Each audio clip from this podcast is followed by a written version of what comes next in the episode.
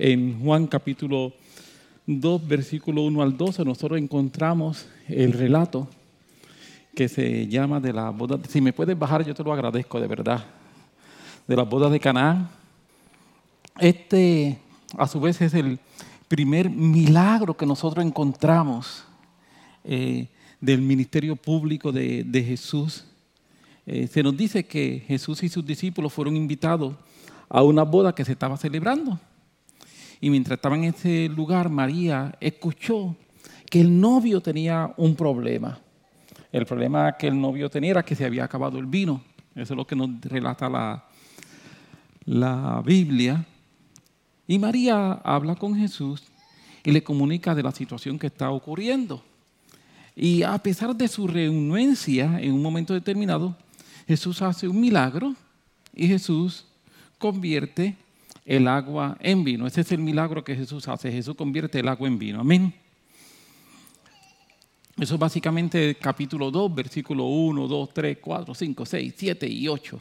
Es lo que nosotros encontramos narrado en esos primeros ocho versículos.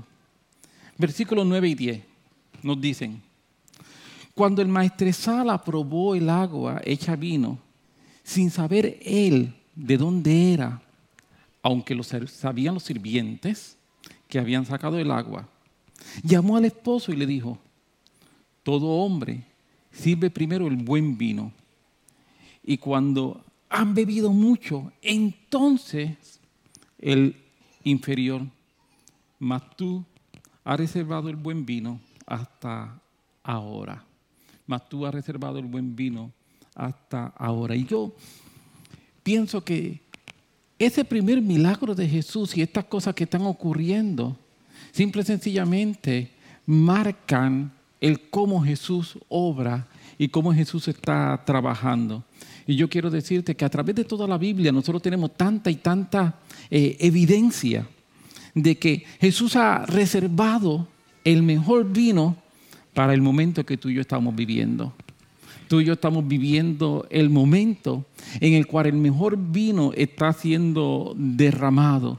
Dios ha reservado su mejor vino, el derramamiento del Espíritu Santo, el mover del Espíritu Santo de una forma milagrosa, sobrenatural, extraordinaria, a escala mundial.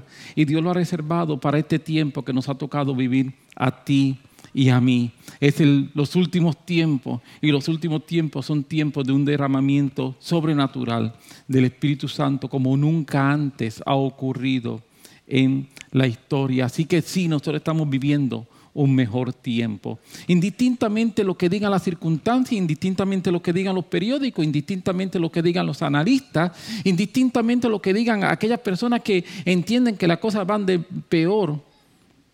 La realidad es que la Biblia me dice que yo estoy viviendo un mejor tiempo. Y yo creo lo que la Biblia me está diciendo. ¿Sabe? uno de los principios que cuando estudio la escritura yo encuentro que es necesario para nosotros poder recibir lo que Dios tiene para nosotros y poder, nosotros poder entender la realidad de que estamos en mejor tiempo es preparar nuestro corazón. Nuestro corazón tiene que estar preparado. Si nuestro corazón no está preparado, nosotros no vamos a poder recibir lo que Dios está haciendo, no vamos a poder recibir ese consejo bíblico de Proverbios capítulo 4, versículo 23, donde nos dice, sobre toda cosa guardada, guarda tu corazón, porque de él mana la vida.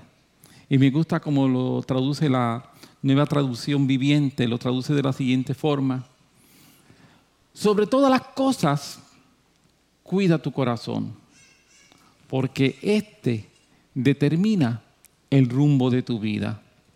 Sobre todas las cosas, cuida tu corazón, porque este determina el rumbo de tu vida. Y esto es una, una gran realidad de acuerdo a lo que nosotros mantengamos en nuestro corazón y de acuerdo a lo que nosotros permitamos que se aloje en nuestro corazón, ese va a ser el desarrollo, así van a ser las decisiones que nosotros vamos a, tomar y así va a ser como nosotros vamos a percibir el mundo que nos rodea. Así que lo que nosotros permitimos que se aloje en nuestro corazón no es algo que ocurre a la casualidad, sino que es algo que ocurre por nuestras decisiones. Es por eso que precisamente que el proverbista dice que sobre toda cosa guardada, guarda tu corazón, o como traduce la nueva traducción viviente, sobre todas las cosas, cuida tu corazón. La palabra que se traduce en el hebreo por guardar lo que implica es tener cuidado. Es ese cuidado que tú lo estás así dando con el propósito de preservar algo. Y lo que está diciendo el escritor es precisamente eso. Ten cuidado de lo que tú permites que se aloje en tu corazón. Si yo tengo la capacidad de tener cuidado de lo que se va a alojar en mi corazón, eso significa que lo que se aloja en mi corazón es porque yo permito que se aloje. Amén. Sí, en mi corazón se va a alojar aquello que yo permite que se aloje y no se va a alojar aquello que yo no permito que se aloje. Muchas cosas nos pueden golpear en la vida, muchas cosas pueden golpear nuestra mente, nuestras, muchas cosas pueden golpear nuestras emociones y nuestros sentimientos, pero solamente se va a quedar en el corazón aquello que yo le doy la oportunidad y yo le doy el espacio para que se quede en nosotros. Amén. Mira, déjame tratar de explicarlo viendo un pasaje de la Escritura y analizándolo un poquito. El apóstol Pablo utiliza una expresión en 2 de Corintios capítulo 7 versículo 2. Leo según Reina Valera 1960. Admitidnos, a nadie hemos agraviado, a nadie hemos corrompido, a nadie hemos engañado. Eso es lo que nos dice este versículo. Admitidnos, a nadie hemos agraviado, a nadie hemos corrompido, a nadie hemos engañado. Es interesante porque cuando uno lee esta versión Reina Valera 1960 de la forma en que está, y comienza con esta palabra admitidnos y uno dice, ¿qué quiere decir el apóstol Pablo con este tipo de, de, de expresión que está utilizando? Es una expresión que por sí sola como que no dice mucho, no expresa mucho, pero cuando uno lee otras versiones y muy especialmente cuando uno va y revisa lo que dice la palabra en el original, griego, este versículo tiene un significado profundo, pero demasiado profundo. La palabra que se utiliza en el griego, que se traduce Reina Valera en 1960 por admitirnos, es la palabra choreo, y esta palabra significa haz espacio haz lugar. La nueva versión internacional lo traduce de una forma bastante literal y lo traduce de la siguiente forma. Hagan lugar para nosotros en su corazón. Hagan lugar para nosotros en su corazón. Ese admitirnos que viene de admíteme, admíteme, es haz lugar para mí en tu corazón haz lugar, abre tu corazón y permite que podamos entrar a Él. Y entonces, ¿qué dice? Porque a nadie nosotros hemos faltado, como está diciendo entonces el, escritor, a nadie hemos agraviado, agraviado, a nadie hemos corrompido, a nadie hemos engañado. Así que, repito, lo que el apóstol Pablo le está diciendo cuando dice admitir, no, haz lugar, haz lugar para lo que yo tengo para compartir contigo, al lugar para lo que yo tengo para hablar contigo, al lugar para lo que yo tengo para administrarte, al lugar para lo que yo tengo de parte de Dios para ti. Así que esto me dice a mí que si el apóstol Pablo le está diciendo a los hermanos de Corintios que era una iglesia que había tenido muchas dificultades y cuando nosotros leemos la primera carta, la segunda carta de Corintios, esa iglesia está tan y tan y tan plagada de dificultades extraordinarias y eh, todas esas dificultades habían hecho que muy posiblemente su corazón se había cerrado. No estaban abiertos para la administración y por eso el apóstol Pablo le tiene que decir, haz lugar un momento en tu corazón. Tú quieres salir de tus situaciones, tú quieres salir de tus problemáticas, tú quieres salir de todas estas dificultades, tú quieres salir de todos estos líos donde estás metido. Lo único que tienes que hacer, o lo primero que tienes que hacer es abrir tu corazón, hacer lugar en tu corazón para que puedas recibir entonces una palabra de Dios. Y cuando tú abres tu corazón, cuando tú haces espacio en tu corazón para poder recibir una palabra de Dios, esa acción de tú abrir tu corazón para recibir una palabra de Dios va a hacer que se pueda producir un milagro en tu vida. Pero entonces eso me dice a mí que es mi decisión si abro mi corazón o no lo abro. No es un milagro que viene y me abre el corazón, sino que es una decisión. Es una decisión. ¿Sabe? Hay a veces que nosotros hacemos espacio para cosas negativas. Hacemos espacio para la ira. Abrimos el corazón a la ira. Hacemos espacio para el resentimiento. Hacemos espacio para la tristeza. Hacemos espacio para el dolor. Hacemos espacio para la duda. Hacemos espacio para tantas cosas negativas que cuando se vienen entonces las cosas que son de parte del Señor, el espacio está ocupado. El espacio está ocupado. Hacemos espacio para las corrientes de este mundo. Hacemos espacio para la continua queja, para la murmuración, para hablar de lo que no sabemos. hacemos espacio para tener una opinión sobre todo, sin darnos cuenta estamos haciendo que en nuestro corazón no quede lugar, no quede espacio para las cosas que Dios quiere, para las cosas que tienen valor en el mundo espiritual. Y por eso nosotros tenemos que determinar qué vamos a hacer. Nosotros somos llamados a hacer espacio para lo que viene del cielo, hacer espacio a la palabra de Dios, hacer espacio a lo profético, hacer espacio a lo sobrenatural yo soy llamado para hacer espacio a la sanidad de mi espíritu. Soy llamado para hacer espacio para la sanidad de mi cuerpo. Soy llamado para hacer espacio a mis hermanos, para amarlos, para soportarlos. Claro que sí. Soy llamado para eso. Soy llamado para hacer espacio al avivamiento. Soy llamado para hacer espacio a la presencia de Dios. Soy llamado para hacer espacio a todo aquello que pueda en un momento determinado parecer como raro, pero que nace en el reino de los cielos. Así que todos nosotros deseamos y necesitamos llenarnos de fe y creer que estamos entrando en un tiempo mejor. Amén. Necesitamos creer que estamos entrando en un tiempo mejor porque estamos entrando en tiempos de cumplimiento, estamos entrando en tiempos de su palabra, estamos entrando en tiempos en los que el Espíritu de Dios se está moviendo como nunca antes. Yo decido que permito que entre en mi corazón. Amén. Así que lo primero, la primera forma de nosotros poder guardar este corazón y vivir en un tiempo mejor es vamos a cuidar, vamos a hacer espacio. Pero hay un segundo punto que también quisiera tocar y es el hecho de que la vida cristiana es una vida que debe estar eh, fundamentada en lo que es obediencia.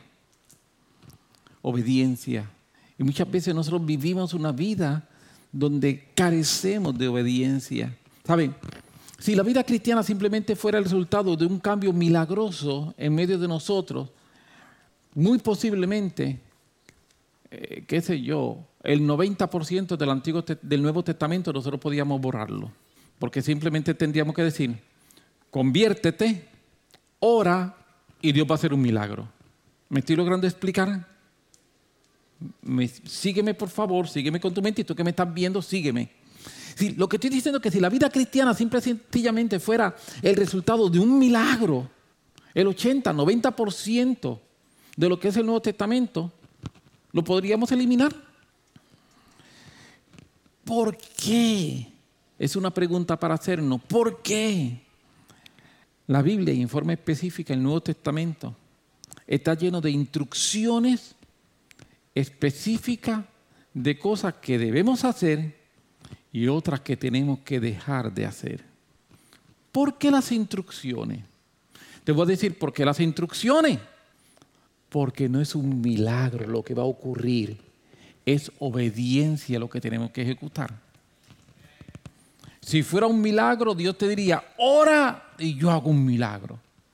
Pero las instrucciones no se ejecutan mediante milagros, las instrucciones se ejecutan mediante obediencia. El Nuevo Testamento está lleno de instrucciones relacionadas a nuestra conducta. ¿Qué debemos hacer? ¿Cómo debemos comportarnos?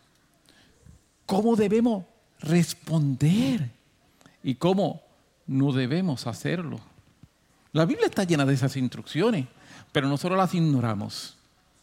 Las ignoramos y queremos que las cosas nos vayan bien. Las ignoramos y queremos que Dios nos bendiga y que Dios nos ayude. ¿Saben? Algunas veces cuando yo hablo algunos temas con algunas personas a través de los años, he escuchado tantas y tantas y tantas veces la siguiente contestación. Y las primeras veces que yo la escuchaba, me parecía bien. Hasta que uno va creciendo y uno descubre que, que, no, no es una buena contestación. Tantas veces que yo he hablado con hermanos con respecto a ciertas situaciones, cosas que dice la Biblia, y la contestación es, es que tengo que sentirlo. Es que tengo que sentirlo. Es que si yo no lo siento, pues estoy entonces siendo un hipócrita. Y de primera intención yo pensaba, es verdad, tiene que sentirlo, porque si no lo siente, pues vamos a orar para que lo sienta. Y muchas veces al principio lo llegué a contestar, hermano, así, pues, tenemos que orar para que sí, para que lo sientas. Hasta que descubrí algo bien sencillo. No es sentir, es obediencia. Tú actuar sin sentir no es ser hipócrita, es ser obediente. Pero déjame decirlo entonces al revés. Tú no actuar porque no sientes no es ser sincero, es ser desobediente. Aleluya. Te lo voy a repetir. Tú actuar sin sentir no es ser hipócrita, es ser obediente. Pero tú no actuar por no sentir, no es que eres sincero, es que eres desobediente. Eso es Biblia. Eso es Biblia. La Biblia me dice a mí que Dios me habla y que yo soy el siervo, yo obedezco. Así que cuando yo actúo por la palabra que estoy escuchando en obediencia, sienta o no sienta, yo lo que estoy diciendo es obediente. Y Dios recompensa la obediencia.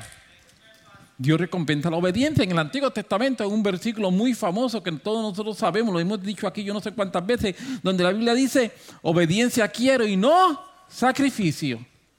A Dios le interesa más nuestra obediencia que nuestro sacrificio. Nuestra obediencia es importante. Así que la Biblia me está hablando a mí acerca de ser obediente. Y cuando yo soy obediente, entonces yo puedo poner en práctica aquello que Dios me está hablando. Así que qué error. ¿A quién se le ocurrió esto de que si no, no quiero ser hipócrita, no lo siento, por eso no lo voy a hacer? Te voy a decir a quién se le ocurrió, al diablo. En serio, eso se le ocurrió al diablo y lo ha estado vendiendo. Y lo ha estado vendiendo y la gente lo ha estado comprando y creemos que es una gran honestidad y no es una gran honestidad, es un gran disparate. Atenta contra los principios básicos, contra los principios más sencillos del Evangelio. Amén. La Biblia dice que nosotros andamos por fe que nosotros vivimos por fe, no por vista. Vivir por fe, no por vista, significa que yo no me dejo llevar por las cosas que percibo, sino que yo me dejo llevar por las cosas que conozco. Amén. La Biblia me dice que yo debo amar a los hermanos. ¿Cierto o no es cierto? Y si el hermano me cae mal, ¿qué yo tengo que hacer? Amarlo. ¿Está bien? ¿Estamos de acuerdo o no estamos de acuerdo? Porque si no estás de acuerdo, estás en contra de la Biblia. Esto es sencillo. La Biblia me dice que yo debo perdonar. Y si no tengo deseo de perdonar, ay, es que cuando yo lo sienta, Lo vas a sentir el día del juicio final por la tarde. Y ya se te hizo tarde. ¿Sabes? ¿Cómo? Cuando yo lo siento, que yo no lo siento, no importa. No importa. Dios quiere que tú y yo vivamos tiempos mejores. Pero para vivir tiempos mejores tenemos que entender Biblia. Y tenemos que vivir Biblia. Y tenemos que permitir que la Biblia se encarne en nosotros. Amén. Y estamos para vivir tiempos mejores. Eso es lo que yo creo, lo que yo creo hacia lo que Dios nos está llevando. Amén. Dios quiere, Dios quiere, Dios quiere llevarnos. Cuando yo actúo de acuerdo a las instrucciones de la Biblia, repito, no estoy siendo hipócrita, estoy siendo obediente, estoy creyendo, estoy creyendo que lo que la Biblia dice de quién yo soy es verdad. Soy linaje escogido, real sacerdocio, nación santa pueblo adquirido para que anuncie las virtudes. Aleluya. Yo estoy creyendo que eso es verdad. Indistintamente lo que digan mis emociones, indistintamente lo que digan mis sentimientos, indistintamente lo que digan mis situaciones, indistintamente lo que diga mi entorno. Yo estoy creyendo lo que la Biblia me dice y cuando yo creo lo que la Biblia me dice, Dios me va a llevar más allá porque estoy aprendiendo que estoy viviendo un mejor tiempo. Estoy viviendo el tiempo de Dios en mi vida. El ahora de Dios para mí es el mejor tiempo que yo puedo vivir. Tú puedes mirar hacia atrás y tú puedes recordar extraordinarias experiencias, qué bueno, pero hoy, ahora, en este momento, Dios quiere darte más a ti de lo que jamás tú has tenido. Sí, espiritualmente hablando, Dios quiere que cada uno de nosotros podamos llevar más allá lo que es el propósito de Dios. ¿Sabe? Pienso que uno de los problemas que confrontamos con las promesas de Dios es que Él nos da promesa, pero muchas veces no nos explica el proceso. Y cuando Dios nos da promesa y no nos explica el proceso, en el proceso como que uno dice, ¿qué pasó? ¿Qué pasó? Pero déjame darte unos ejemplos y después te doy una teoría. ¿Me lo permites? Dios le prometió al pueblo de Israel que iba a entrar a la tierra que fluye leche y miel. ¡Wow! Van a entrar a la tierra que fluye leche y miel. Pero Dios no le dijo que habían gigantes, no le dijo que tendrían enemigos y que tendrían que pasar por grandes batallas para conquistarlos. Cuando Dios se revela a José, le muestra su futuro. Y José tiene esos sueños. Pero Dios no le dijo que sería odiado por sus hermanos, que sería vendido como esclavo, que llegaría a estar preso antes de que se cumpliera el sueño y la promesa. Desde el momento en que José recibe la promesa hasta el momento de su cumplimiento, lo que iba a pasar en el medio, Dios no le dijo nada. Posiblemente si se lo dice, se asusta. Cuando Dios envía a Samuel a ungir a David como rey, eres el próximo rey, eres el ungido de Jehová. Eres un hombre conforme al corazón de Dios. Pero Dios no le advierte que será perseguido por Saúl, que tratará de matarlo, que inclusive, tendrá que huir huyendo, haciéndose pasar por un loco. No le dice que uno de sus hijos lo va a traicionar y tratará de matarlo. Dios no le dice nada de eso. cuando Dios llama a Jeremías el profeta, lo llama como un profeta a las naciones. Y mire lo que le dice, literalmente, no temas delante de ellos, porque contigo estoy para librarte. Qué extraordinario, ¿verdad que sí? Qué palabra tan... ¿Cuántos de nosotros queremos una palabra que Dios me diga, no tengas miedo, estoy contigo para librarte? Pero Dios no le dijo a Jeremías que sería perseguido, apedreado, encarcelado, que no creerían en Él, que se burlarían de Él y que moriría como un mártir. Eso Dios no se lo dijo. Es muy posible que mientras nosotros estamos en este proceso en que tenemos una palabra de Dios, en que tenemos una promesa de Dios, y uno está tan contento por la promesa y la palabra que uno está recibiendo, dice, wow, qué extraordinario lo que Dios me está hablando, lo que Dios está haciendo. Pero entre la palabra y el proceso del cumplimiento se dan unos sucesos, se dan unos momentos que uno empieza a preguntarse, ¿de verdad el sueño que tuve fue de Dios? ¿De verdad fue Dios quien me ungió como rey? ¿De verdad es Dios quien me llamó para ser profeta a las naciones? ¿En serio que voy a heredar una tierra en la que fluye leche y miel? De verdad, Dios ha dicho que va a derramar de su espíritu. De verdad, estamos respirando avivamiento. De verdad, vamos a ver milagros y sanidades y prodigios inexplicables. De verdad, estas cosas van a ocurrir. De verdad van a venir los hijos pródigos. De verdad esto va a pasar. Porque entonces empiezan a llegar todas este sinnúmero de situaciones en el medio de la promesa y el cumplimiento. Y todas estas cosas cuando empiezan a levantarse se ven contrarias a lo que es la promesa, se ven contrarias a lo que es la palabra, se ven contrarias a lo que es el deseo de Dios. Y nos puede parecer que no estamos viviendo el mejor tiempo.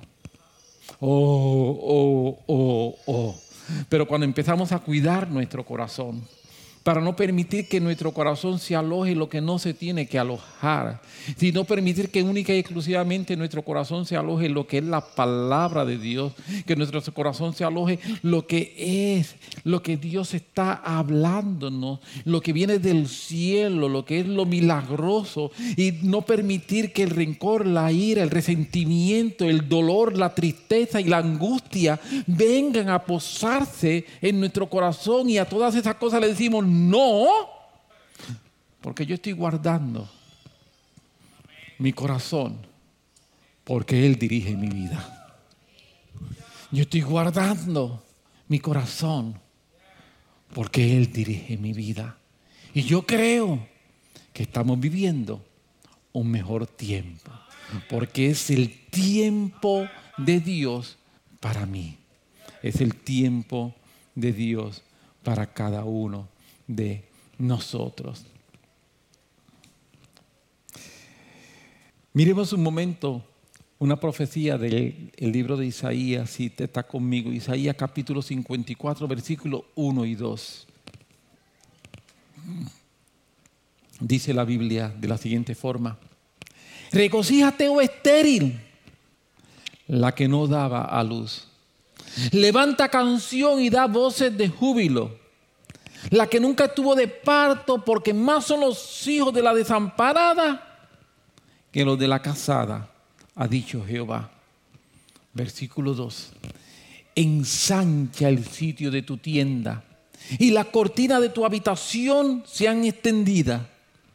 No se hace casa, alarga tus cuerdas y refuerza tus estacas.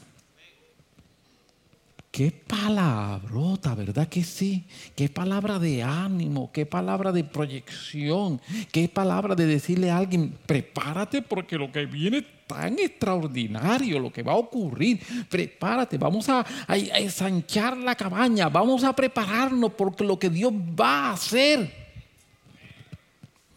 Escucha un momento. Isaías desarrolló su ministerio mientras el pueblo de Israel se encontraba cautivo por los asirios.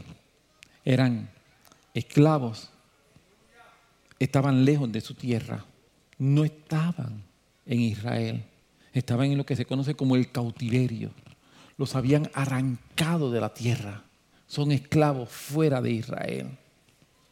Es en ese contexto de un pueblo que está esclavizado, de un pueblo que está en cautiverio, que llega esta profecía. Es a ese pueblo que es un pueblo sin esperanza, un pueblo sin, la capacidad de soñar, que llega, que llega esta palabra. Y la palabra profética tiene como propósito despertar la visión espiritual. Ese es el propósito de la palabra. Somos cautivos somos esclavos, nos están tratando de destruir. Y en ese momento Dios le habla y dice, ensancha el sitio de tu cabaña. ¿Qué? Sí, empieza a tener visión espiritual. La palabra profética viene para que en vez de yo ver mi circunstancia, vea el propósito divino. Amén. Te lo voy a repetir la palabra profética, escucha tú que me estás viendo, la palabra profética viene para que en vez de yo estar mirando mis circunstancias, comience a mirar el propósito divino. Te voy a decir nuevamente a ti que estás aquí, la palabra profética, escúchalo y recíbelo, abre tu corazón, abre tu corazón. La palabra profética viene para que tú dejes de mirar las circunstancias y comiences a ver el propósito divino. Para eso viene la palabra de Dios. Ese es el propósito de Él. Por eso a este pueblo, que es un pueblo en cautividad, Dios le está diciendo, ensancha el sitio de tu cabaña. Prepárate para lo que viene. Y luego entonces vemos el cumplimiento de Dios en, el pueblo, donde Dios viene y rescata al pueblo. Tú y yo estamos viviendo el mejor tiempo que podemos vivir porque estamos viviendo el, tiempo de Dios para ti y para mí. Amén. La Biblia hay un versículo en el libro de Hechos donde dice que David sirvió a su generación. Amén. El mejor tiempo de David fue el que él sirvió para su generación. Pero ese no es el mejor tiempo mío. El mejor tiempo mío es hoy, ahora. El mejor tiempo tuyo es hoy, ahora, si aprendemos a servir a nuestra generación, si aprendemos a mirar el propósito de Dios, si aprendemos a mirar lo que Dios está haciendo en medio de todas las situaciones y todas las circunstancias. Cuando yo aprendo a ver lo que Dios está hablándome y cuando yo veo la palabra de Dios, la palabra de Dios lo que hace es que me dice, Edwin, despierta, deja de mirar tu circunstancia, mira mi propósito. Y cuando yo veo el propósito de Dios, y yo me veo dentro, inmerso en ese propósito, este es mi mejor tiempo. Este es mi mejor tiempo. No hay manera que sea de una manera distinta. Dios nos está diciendo, no mire la imposibilidad de hoy, enfócate en mi promesa y en las posibilidades de mañana. Amén. Eso es lo que Dios quiere. Así que yo decido yo decido cómo voy a mirar las cosas. Yo decido cómo voy a vivir. Hoy es un buen día para hacer lugar en nuestro corazón a la palabra de Dios. Hoy es un buen día para hacer lugar, espacio en nuestro corazón a la palabra y a las promesas de Dios. Hoy es un buen día para decir a todo lo que es la culpa, a todo lo que es el dolor, a todo lo que es la angustia, a todo lo que es aquella sensación de pérdida. Decirle, no, en mi corazón no te puedes quedar. No te puedes quedar en mi corazón. Yo voy a alojar en mi corazón la palabra que me impulsa al propósito divino. Es nuestra decisión Es una gran oportunidad que tú y yo tenemos. No podemos pensar que la promesa de Dios va a evitar que vivamos momentos de crisis. No, no. Mira la Biblia. Mira a José. Mira a David. Mira a Moisés. Mira a Jesús. Amén. Sí, la promesa no va a, evitar que vivamos momentos de crisis, problemas, dificultades y adversidades en nuestra vida. Esto es tener un concepto erróneo de sus promesas. Su promesa es que cuando pase por el fuego, Él no me va a dejar. No es que no va a pasar por el fuego. Su promesa es que cuando esté en medio de la tormenta, Él va a estar conmigo. No es que no voy a pasar por la tormenta.